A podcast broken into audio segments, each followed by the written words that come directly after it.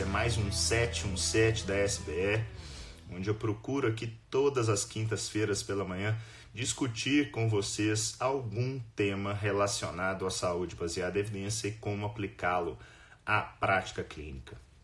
Ah, eu, ah, se não estou enganado, há duas semanas atrás, eu já tinha trazido aqui um panorama a respeito do coronavírus, afinal de contas, não tem como não falar dele. Eu nunca vi é, o WhatsApp, por exemplo, tão é, movimentado em função e junto com esse volume, com essa sobrecarga de informações que segundo Clay Shirk não existe, na verdade a gente tem uma falência de filtro, vem também junto com a pandemia que foi é, pontuada aí pela, pela Organização Mundial de Saúde, eu acho que vem um outro tipo de pandemia, que é a pandemia das fake news.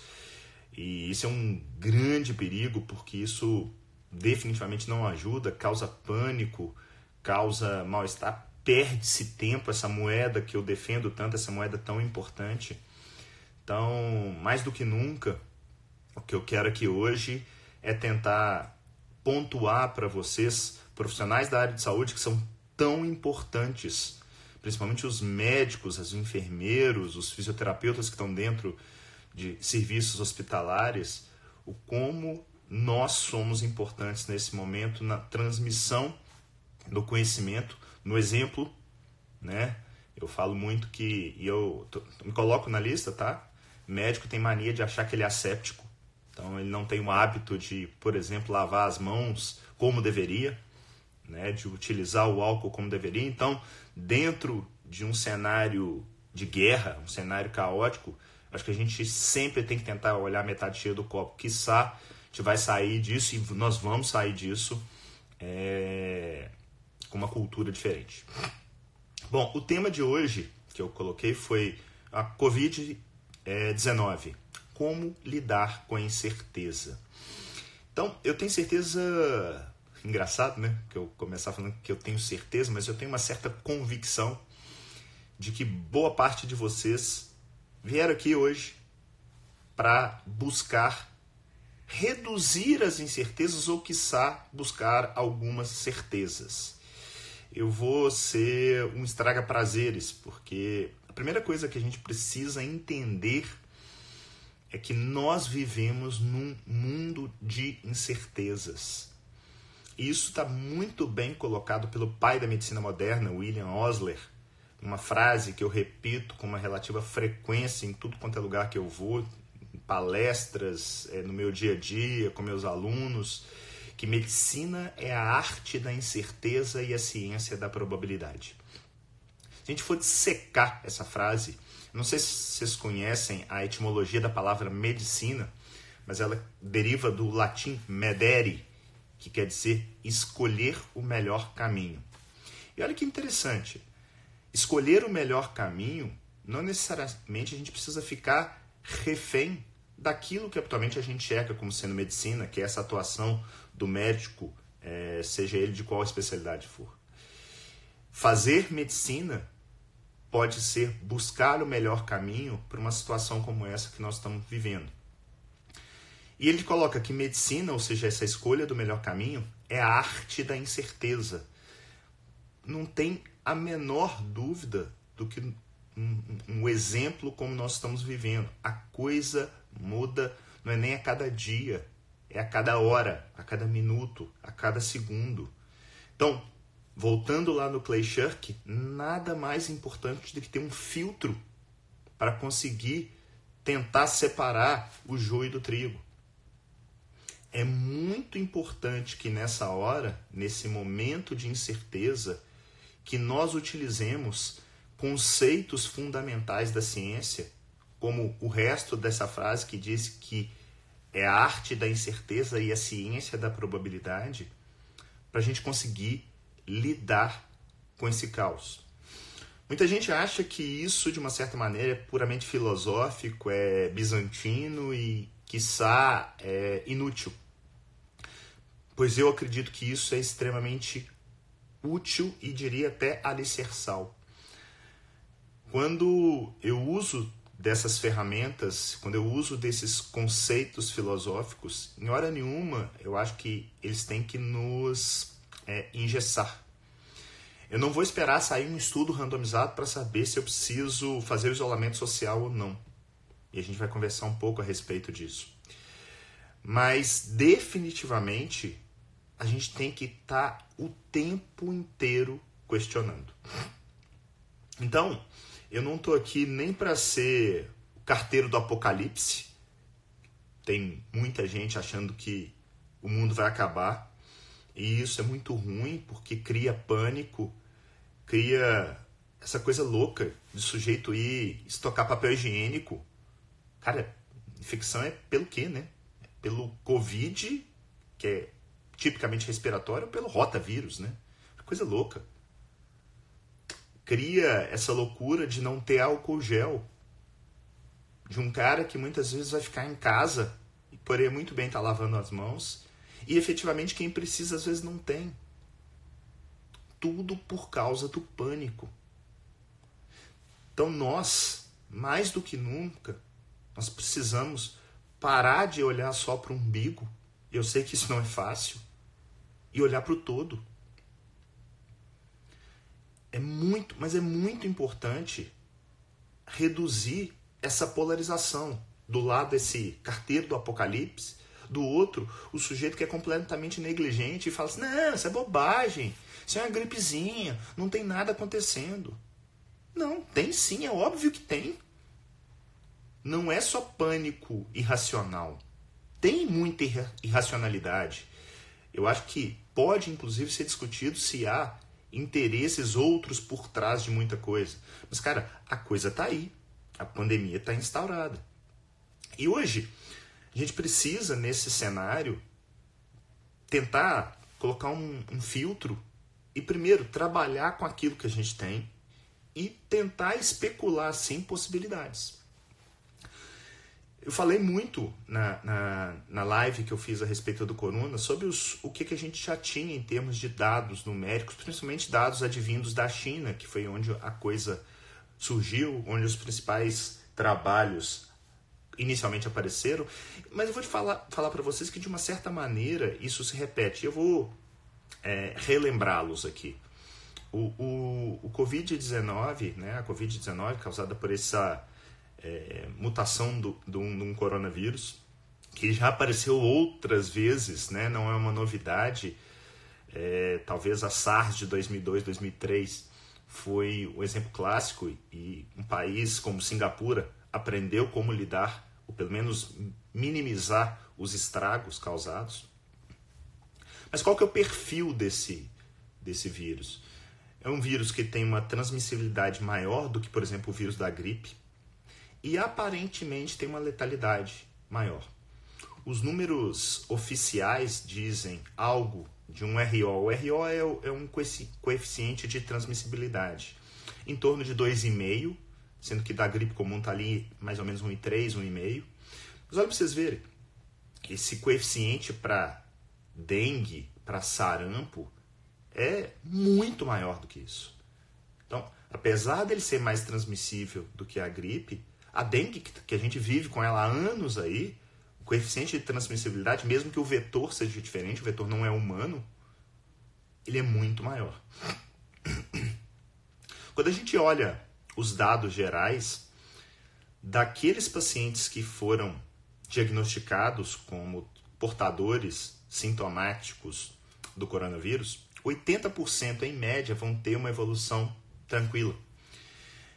É, basicamente, o que sobra são esses 20%, onde mais ou menos desses 20, 3 quartos, ou seja, 15%, vão ter um quadro mais crítico, que vai exigir hospitalização e tal, mas nada muito severo.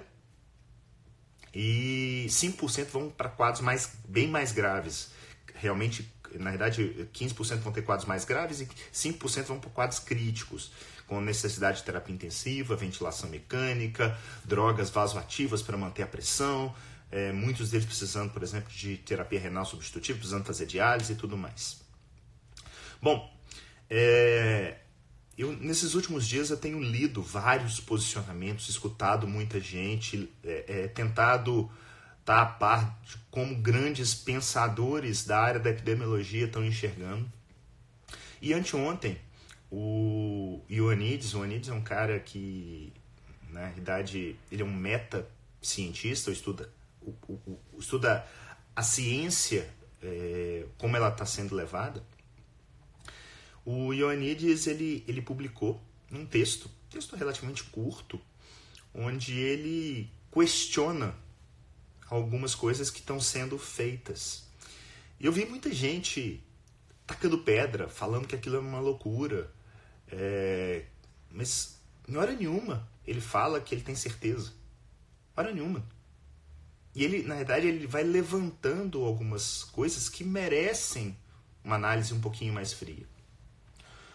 Por exemplo, fala, olha, os números que nós temos, e isso não tem a menor dúvida, eles estão subestimados. Por um lado, em termos de N de, de população acometida, e estão superestimados por outro.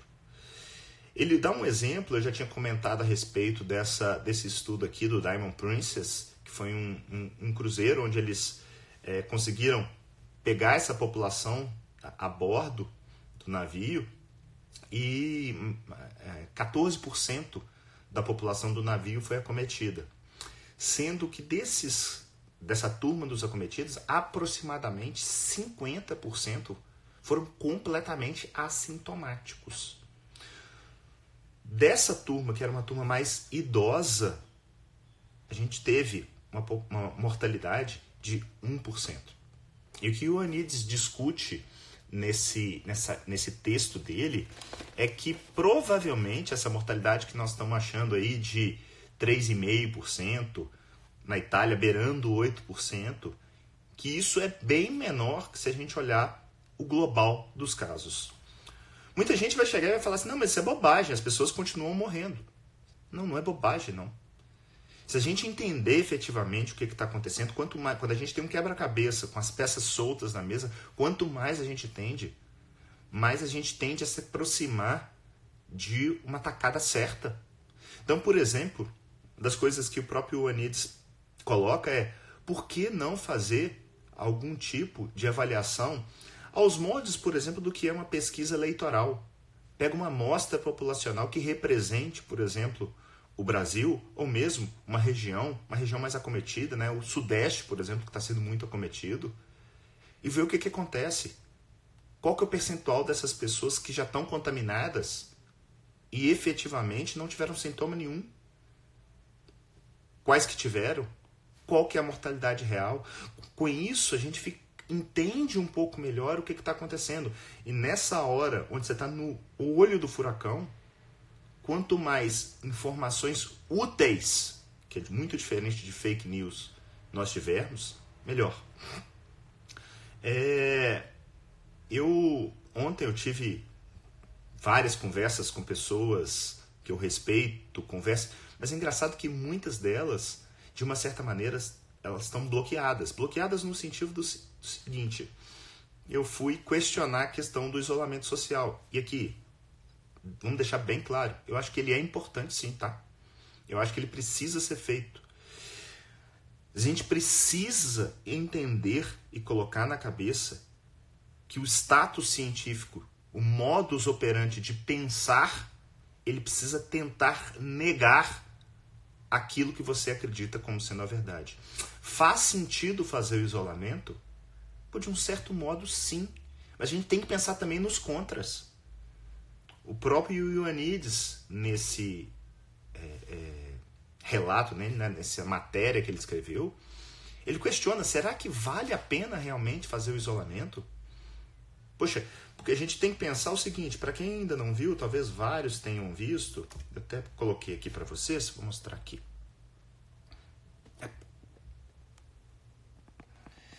A grande lógica do isolamento social é esse achatamento da curva, tá? Então, nessa parte em onde está pontilhado seria a capacidade do nosso sistema de saúde, seja ele brasileiro, americano, o que quer que seja. É, na curva marcada aí na parte vermelha, você teria um pico de doentes muito grande e o sistema de saúde não daria conta. Então, a mortalidade poderia ser maior não porque a doença ficou mais grave, mas porque eu não tenho maneiras de atender essas pessoas. Por outro modo, se eu consigo achatar a curva, aparentemente eu conseguiria empurrar para frente esses números de casos, que é uma questão meio que inexorável, tá, gente? Muita gente, eu tenho visto alguns medos assim.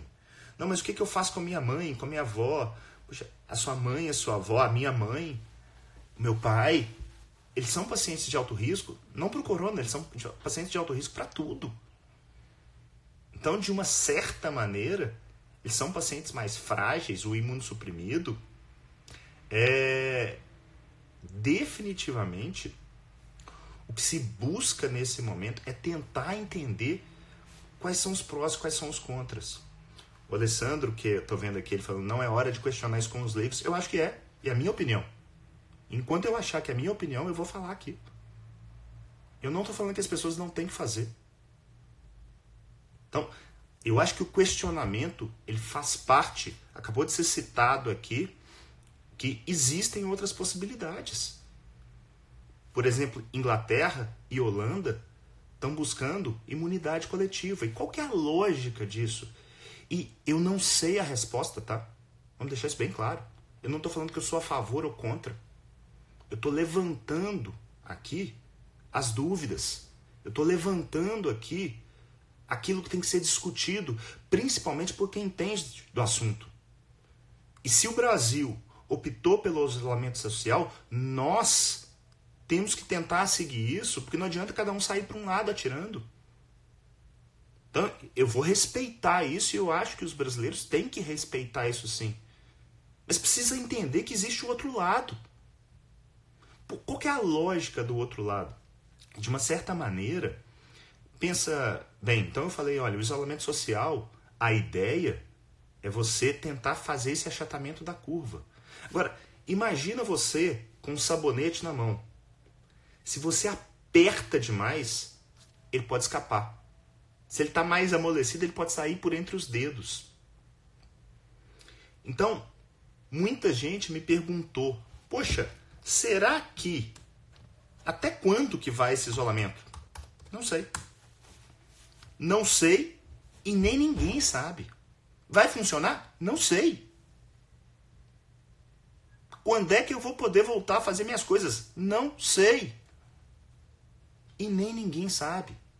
A gente tem que viver um dia após o outro, juntos, sem querer arrumar briga, sem querer arrumar confusão, de eu sei mais do que você, isso é uma loucura que você está fazendo. Não. O Brasil escolheu fazer isso.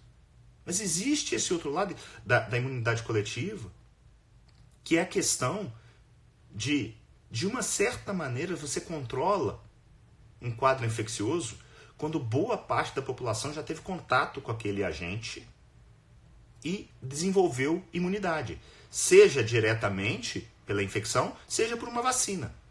Vacina, sinceramente, não acredito que saia nesse ano. Pode acontecer? Até pode, acho pouco provável, coisa que sabe para o ano que vem. Então, Será que o, a ideia da Holanda, da Inglaterra, de fazer uma exposição programada, e como é que seria isso? Aqueles menos, com potencial de menor gravidade, os jovens abaixo de 40, 45 anos, sem comorbidade, será que essa turma, se pegasse e desenvolvesse, quebraria esse ciclo? E aí o colapso do sistema de saúde seria menor? É uma hipótese, ninguém sabe que pode todo mundo ficar isolado e dar, e dar certo, ótimo. Tomara que aconteça isso.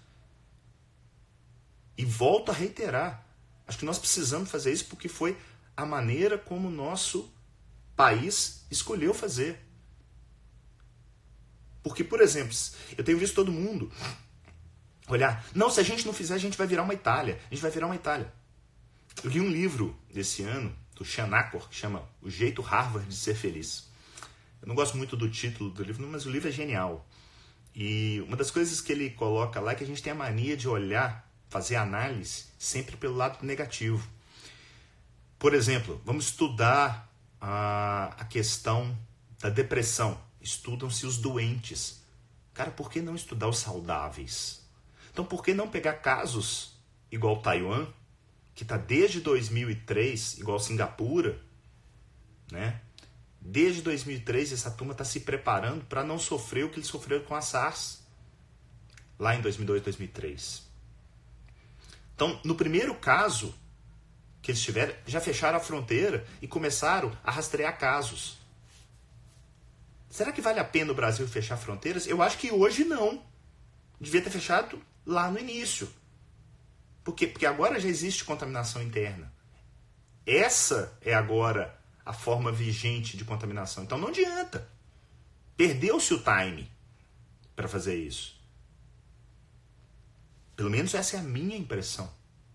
Volto a dizer, isso não significa que é a verdade.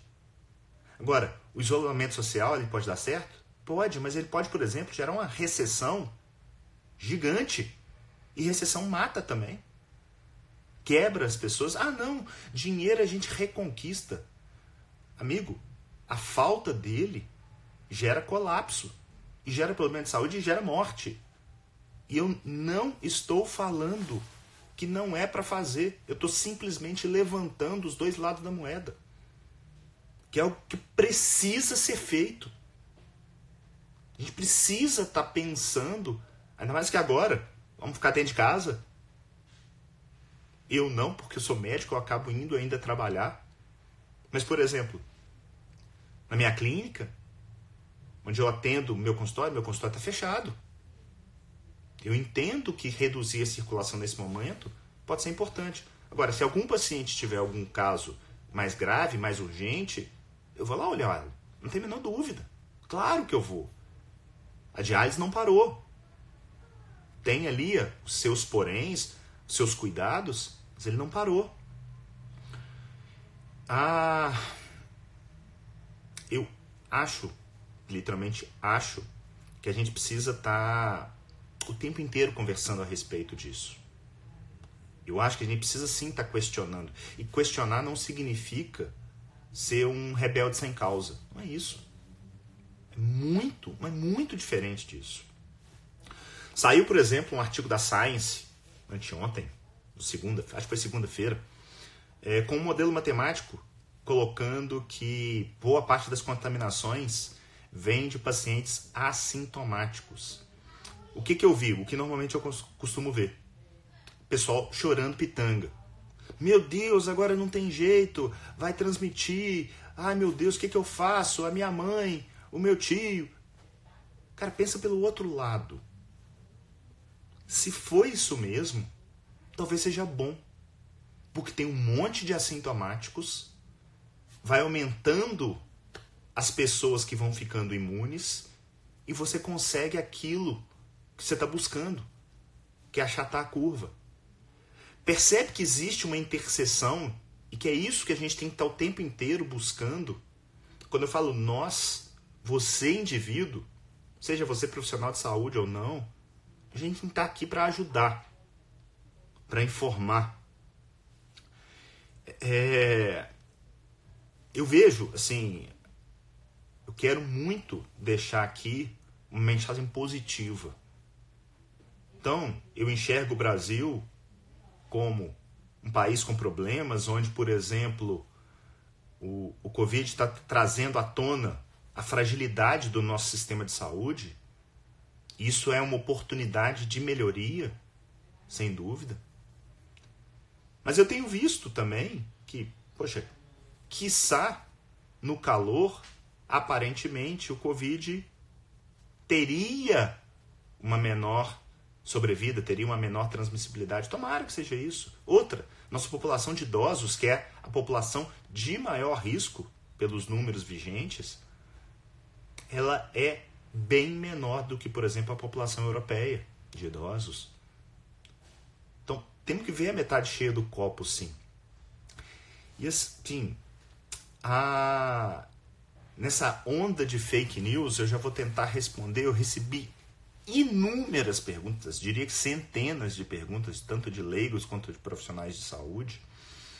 É, eu li todas essas perguntas para tentar tá pegando o maior número, respondendo o maior número possível aqui nessa explanação, mas obviamente a gente vai estar conversando durante essa live sobre outras que por acaso não ficarem muito claras. E eu vi, por exemplo, muitas perguntas a respeito de remédios. Ah, o que que existe? Ah, não, a cloroquina. A cloroquina pode ser uma droga para salvar. O vários tem saído alguns é, RCTs ou estão em andamento alguns RCTs com alguns antivirais e tal. Cara, isso é pequeno agora. Isso é pequeno. Isso vai tratar ponta de pirâmide. Isso vai tratar aquele paciente muito grave. Preocupa com isso não. Ah, o ibuprofeno. Cara, vou te falar o seguinte. Ibuprofeno, que é um anti-inflamatório, eu como nefrologista, acho que isso deveria ser usado com muito mais zelo e cuidado em quadros como uma gripe qualquer. Você tem medicamentos como paracetamol ou adipirona que ajudam muito com um perfil de efeito colateral muito menor. Então é fácil não usar ibuprofeno ou diclofenaco ou qualquer cetoprofeno nessa situação. Acho que não deveria usar, independente se isso abre ou não abre porta para o Covid. Agora, do mesmo jeito, eu vi pessoas sugerindo pararem de usar medicamentos do tipo IECA ou BRA, que são medicamentos já extremamente bem estudados e que reduzem uma série de desfechos clínicos, principalmente no cenário de doentes cardiopatas. Cara, não dá para tirar isso só porque em bancada parece que funciona. O mal que você pode fazer é muito maior. Então, isso eu acho que tem que ser avaliado pelo seu médico, para ver se realmente vale a pena. Poxa, talvez num cenário de hipertensão isolada, quiçá vale a pena trocar. Com você infectado e sintomático. Se não, não vejo razão. Percebe que a, essa coisa, essa dicotomia de preto no branco, não existe. A gente trabalha com 50 tons de cinza. Nós vivemos numa incerteza perene. Se você não entender isso, você vai continuar dando murro em ponta de faca. Outras perguntas que eu tive de ordem prática, bastante é, se repetiu bastante, foi aquela com relação ao uso de máscaras. O que, que existe, né? A gente tem basicamente dois tipos de máscaras. Aquela máscara mais simples, que é a máquina, máscara cirúrgica, e a N95 ou a PFF2, que são máscaras mais potentes, vamos dizer assim. Bom, quem que deve usar? Primeiro, paciente sintomático. Então, se eu tenho 10 pessoas, uma está tossindo com falta de ar e febre, ele é um potencial contaminador do ambiente. Então, esse sujeito ele tem que usar máscara. Tá? Outros, os profissionais de saúde que estão atendendo pacientes um atrás do outro. Existem algumas evidências ainda fracas de que o número de profissionais de saúde contaminados é maior do que a média geral, por uma questão acho que até óbvia, pelo contato mais próximo, mas que, quiçá, o quadro pode ser um pouco mais grave, talvez por uma carga viral maior desses profissionais. Então, sim, quem está na linha de frente, principalmente quem está mexendo com, com um paciente potencialmente sintomático, tem o cuidado redobrado. E nesse grupo, onde eu tenho uma contaminação por aerosóis, o que, que, é isso? O sujeito está fazendo uma micronebulização ou está entubando um paciente, está fazendo uma ventilação não invasiva. Aí usam essas máscaras melhores, vamos dizer assim, mais potentes que a N95 ou a PFF2. Outra pergunta que veio com relação à máscara foi sobre durabilidade. De uma certa maneira, essas máscaras cirúrgicas elas duram em torno de 4 horas. É mais ou menos um turno. Agora, eu acho que mais importante do que isso tudo é ter o cuidado de manuseio com a máscara. Né? Então, se for para levar uma coisa daqui, lava a mão. Lava a mão várias vezes por dia. Eu escutei ontem, não sei de onde surgiu, mas eu achei muito bacana, de tentar tocar nas coisas com a mão não dominante. Então, vai é, chamar o elevador, se você é destro, chama com a canhota. Por quê? Porque é muito mais fácil eu pegar e coçar o olho com a minha mão dominante do que com a não dominante é, lavei a mão, aí vou colocar a máscara, colocou, evita ficar tocando. É óbvio que às vezes a gente faz até de modo imperceptível, mas estando lavando a mão com frequência e lavando de modo correto, isso é muito fácil de se conseguir na internet. Se vocês baterem é, como lavar as mãos corretamente, vocês vão ver que há uma preocupação de se lavar não só assim, né? Mas lavar aqui internamente, lavar aqui no dorso, assim, para tirar aquilo que está debaixo da unha. Então existe toda uma técnica. Tentar, na medida do possível, fechar a torneira com, com o braço, não utilizando as próprias mãos. Outra coisa importante, na hora de tirar a máscara, não tocar, evitar tocar na própria máscara, porque ela está toda contaminada. Então, usar, jogar aquilo fora e a seguir higienizar as mãos. Esses sim são cuidados muito importantes.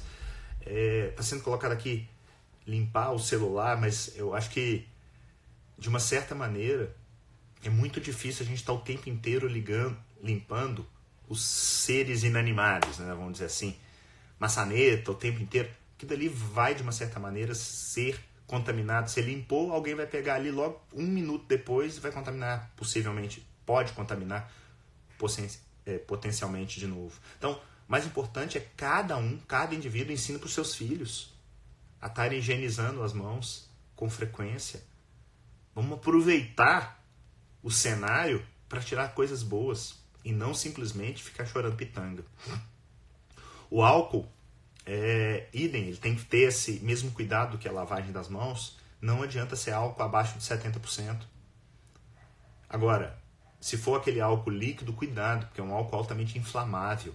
Então tem que ter muito cuidado, gente. Não e, e ele não é melhor do que lavar as mãos, tá? É, eu vejo muita preocupação, vou pegar aqui a volta perguntando a respeito de pacientes dialíticos e eu vou ampliar aqui o espectro. Todo mundo, de uma certa maneira, está sob risco. Todo mundo. Agora, se eu pego, por exemplo, a Duda, que é uma, uma criança, teoricamente, o risco dela é menor do que a maior parte, porque se ela cair na média, a tendência é que ela não desenvolva um quadro grave, pelos dados que nós temos até agora. Infelizmente, a gente vai ter que lidar com perdas, mas ainda tem aquela dúvida, né? Porque a onda do, do Covid-19 é tão grande que alguns pacientes vão falecer com o Covid-19, mas que talvez a gente não consiga dizer se foi por causa dele. Percebe o tamanho do buraco? Qual é a ideia? A ideia é nós, como sociedade, eu ia falar um negócio aqui que seria até engraçado, que seria, eu pensei em, em dar as mãos? E dar as mãos nesse momento não vai muito bem. Mas no sentido figurado, a gente precisa se unir para tentar sair dessa situação. E nós vamos sair. A, a mensagem positiva é: a coisa já está achatando em boa parte do mundo. Existe uma perspectiva, por exemplo, a China, onde a coisa começou, coisa já começou a, a, a se achatar. E Pode ser por causa do isolamento social que foi instituído? Pode, eu até acho que uma parte pode ter sido. Outra pode ser porque muitos assintomáticos começaram a pegar e o número de casos, teoricamente, de pessoas contaminadas também cresceu. Agora, como eu gosto de dizer, né? Baseado em evidência, não interessa se foi isolamento ou se foi a contaminação. O fato é que essas pessoas, esse número está caindo e as pessoas estão melhorando. Acho que a gente tem que se preparar para as próximas semanas para um cenário de guerra aqui. E não briga não, sabe? E esteja presente, mesmo que seja numa ligação telefônica para os seus pais que às vezes estão mais isolados, e a distância ela é problemática, né? Então a gente tem que ter alguns cuidados para também não transformar aquilo tudo em pânico. Eu tenho um caso muito interessante para contar para vocês, que é, poxa, muitos de vocês sabem, outros não, nem tanto, mas meu pai está internado desde agosto. Ele teve um AVC e, infelizmente, colheu as consequências desse quadro. Está sequelado, está dependente de traqueostomia e tudo mais, está frágil. E minha mãe, ó, uma senhora idosa, teoricamente paciente de alto risco, e teoricamente o que, eu poderia fazer? Colocá-la, blindá-la dentro de casa, né? Só que se eu fizer isso, eu sei que eu mato minha mãe. Eu mato ela de tristeza. Eu mato ela de depressão. Então a gente tem que saber olhar caso a caso como lidar. Então é óbvio que eu estou preocupado com isso, eu estou preocupado com ela, como eu já estava. Mas eu consegui, por exemplo, que ela que ia todos os dias ao hospital fosse menos vezes na semana. Em função de um, um problema, a gente tem que tentar sempre achar melhores soluções, sabendo que a gente pode errar. E se for um erro, cara, assume e muda. Não fica batendo na dando murro em ponta de faca, não. Eu queria deixar aqui uma mensagem é, de que a gente precisa, de uma mensagem realmente positiva, de que a gente precisa entender o que está acontecendo, mas talvez esse seja o momento de fazer o básico. O básico é lavar as mãos, evitar aglomerações desnecessariamente, estar tá atento ao que está acontecendo, buscando fontes fidedignas de informação, e quem sabe não seja a hora de buscar melhorar hábitos de vida. Porque eu vejo muita gente querendo tomar o soro da imunidade, tomar pílula mágica, toma vitamina C, toma, toma caramba, toma tudo que imagina, buscando o santo graal. Cara, aproveita. Se você quer estar melhor, procura, por exemplo, a partir da próxima refeição comer melhor. Parar de se entupir de porcaria. Ah, eu estou preparado para não sair de casa e sim, compre um monte de miojo para estar tá ali, ou de comida congelada. Vai viver à base de pizza. E ele quer tomar o sorinho para melhorar a imunidade. Então cuida disso, cuida da alimentação, toma bastante líquido, se hidrata, dorme bem, tá ali com as pessoas da sua família, interaja com elas, troca ideia, né? por que não talvez alguma terapia para a saúde mental, uma meditação, por exemplo, para quem não faz? É a hora não de ficar parado, é a hora de fazer e acontecer para que a gente consiga sair disso, olhar para trás e falar assim, ó, beleza. Veio, aconteceu, mas a gente saiu, a gente sobreviveu. Ok? Eu não sei quanto tempo que eu tenho, tem mais ou menos aí, tem uns 15 minutinhos pelas minhas contas aqui.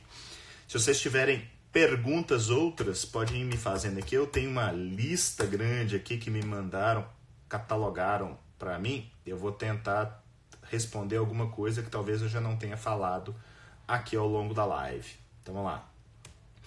Uh, algumas coisas talvez fiquem repetidas, mas eu vou pegar aqui ó, perguntas ao Léo. A Marcela Castellucci pergunta: é possível transmitir a doença mesmo sem sintoma algum?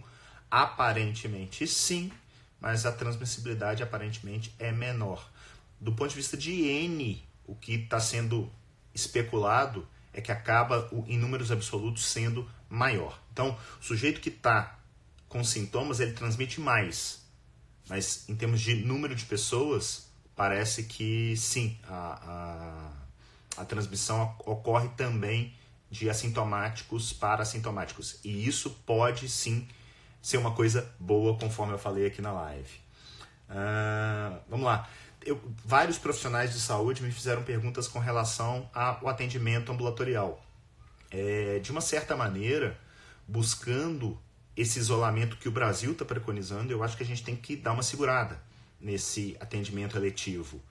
É, eu acho que dá para manter aquilo que é realmente inquestionável. Então, cirurgias eletivas, ah, eu vou fazer uma plástica, qualquer que seja. Isso dá para esperar. Mas talvez um sujeito que está com uma eletiva para depois da manhã, porque ele tem um tumor de pulmão, pô, isso não dá para parar. Isso tem que fazer. Então, é, é importante. A Miriam está perguntando assim: minha mãe idosa, posso visitar usando máscara? O que você acha? Miriam, eu acho que sim, tendo alguns cuidados. É, manter a distância, manter a higienização, eu acho que isso até é importante. É, a gente não pode começar a achar que nós estamos completamente presos, né? Eu, por exemplo, aqui no prédio que eu vivo, meus filhos estão descendo, estão brincando na quadra, estão tomando um sol, estão correndo. Eu acho que isso, isso é importante. A gente tem que saber que eu não, a gente não está tratando aqui de uma, uma virose que é tão letal assim e que traz tão, tantos problemas. O problema é de saúde pública. Né? Eu, particularmente, tenho. Não vou falar zero, porque zero seria soberbo demais. Mas 0,1% de medo individualmente da Covid-19. Pode acontecer alguma coisa comigo? Isola na madeira? Pode, claro. Todo mundo tá. Faz parte. Agora, probabilisticamente, é muito baixo a chance disso ocorrer. Então, acho que sim. Então, você vai visitar ali sua mãe, sua tia e tal, tenha esse cuidado.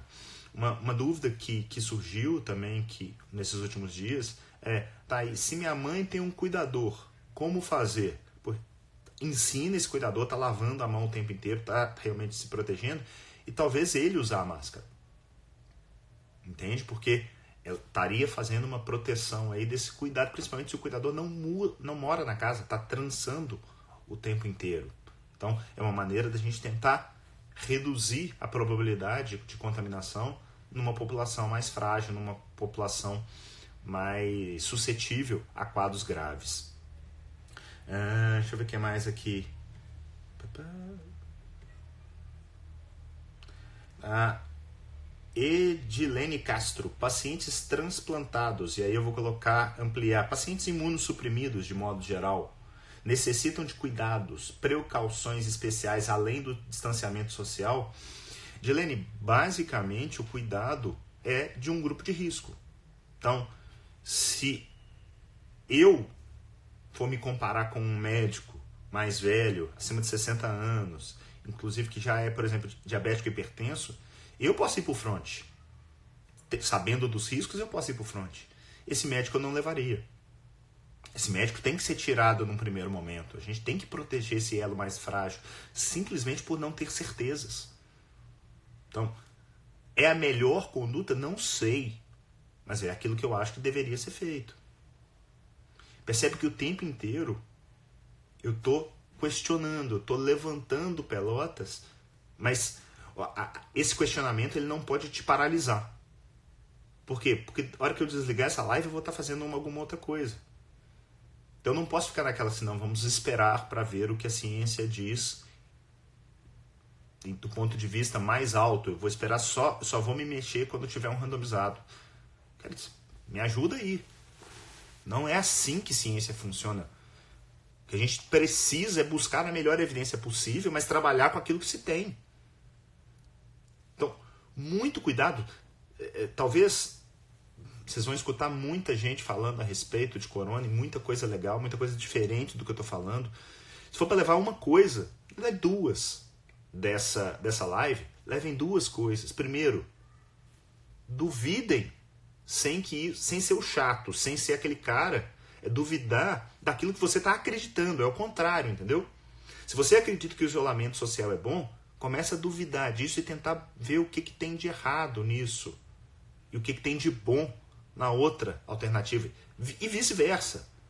Esse é um modo legal de pensar para todo mundo. Está se questionando o tempo inteiro. Isso te aproxima da verdade. A segunda coisa é faz o básico. Faz o básico bem feito. Lava a mão.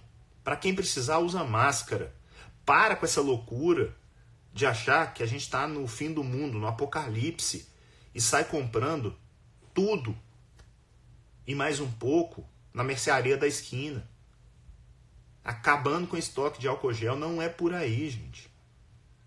Não é para esse pânico todo. No pânico no sentido individual, tá? A gente precisa se unir para sair dessa. E eu tenho certeza que nós vamos sair, apesar de momentos difíceis que certamente virão. É nessa hora que nós brasileiros vamos mostrar que a gente está junto. Para com essa com babaquice política de ficar discutindo esquerdista e direitista. Para com isso, cara. Não é hora para isso.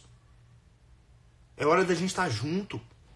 É hora do brasileiro tá mostrando que consegue sim vencer uma situação junto a despeito da sua opinião política. Leva isso. Sabe? Para de ficar jogando pedra no político XYZ. Você não vai conseguir nada nessa hora. Você só vai perder tempo. Ok? Ah, deixa eu ver o que é mais aqui de perguntas. Já perguntando, pessoal pensando muito de remédio, transplantes, muitas perguntas individuais, sabe? É, é, é muito. a coisa é repetitiva. Né?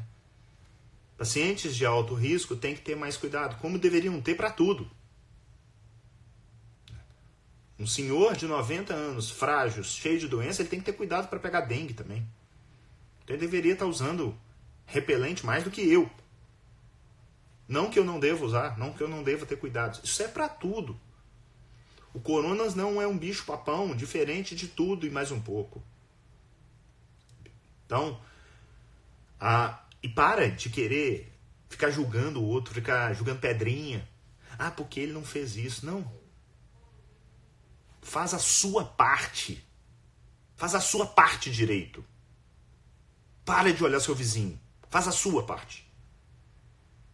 Se todo mundo pensar desse jeito, a tendência é que a gente saia disso mais rápido.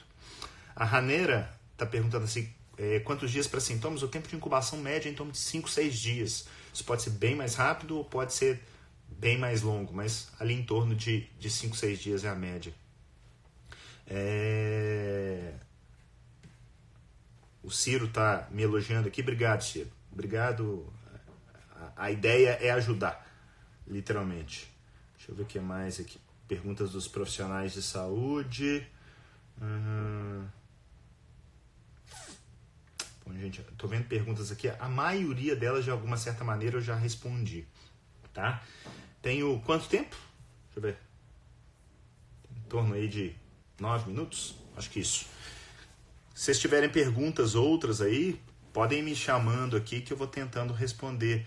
Eu só vou pedir para tentar colocar perguntas que eu já, de uma certa maneira, se eu já tiver respondido, evitar, para a gente não perder mais tempo. É...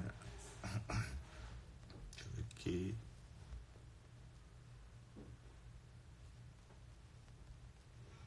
Tá, muitos comentários aqui basicamente.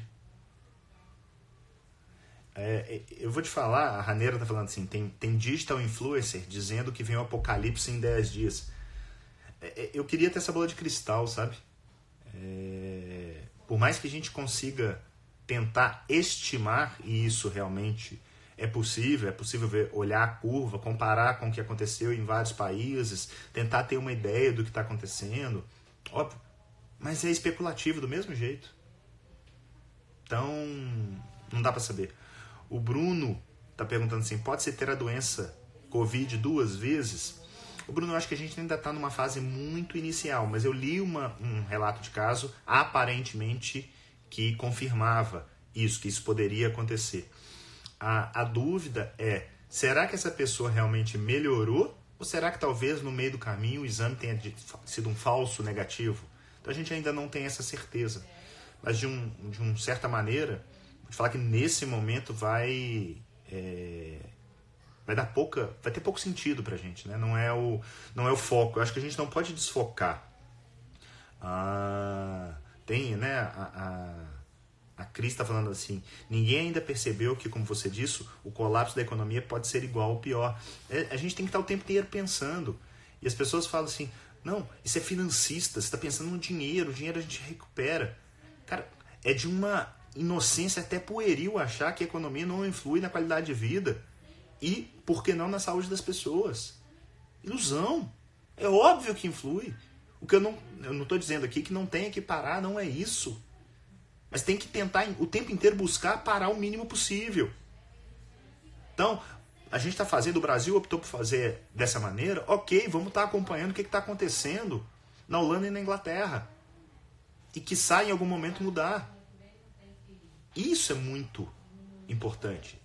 Tá aberto e falar assim: errei. Errar não é nenhum problema. Errar faz parte.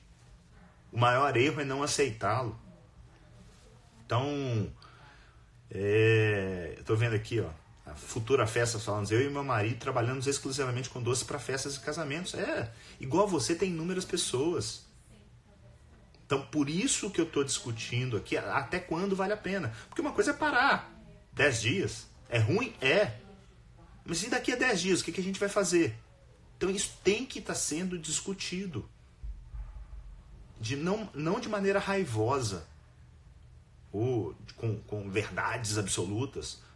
Não, é tá levantando. Tá levantando e quem tá lá na ponta, quem tá com a caneta na mão, talvez pegar ideias como foi essa do Ioannidis. Por que não fazer uma, um estudo amostral da população?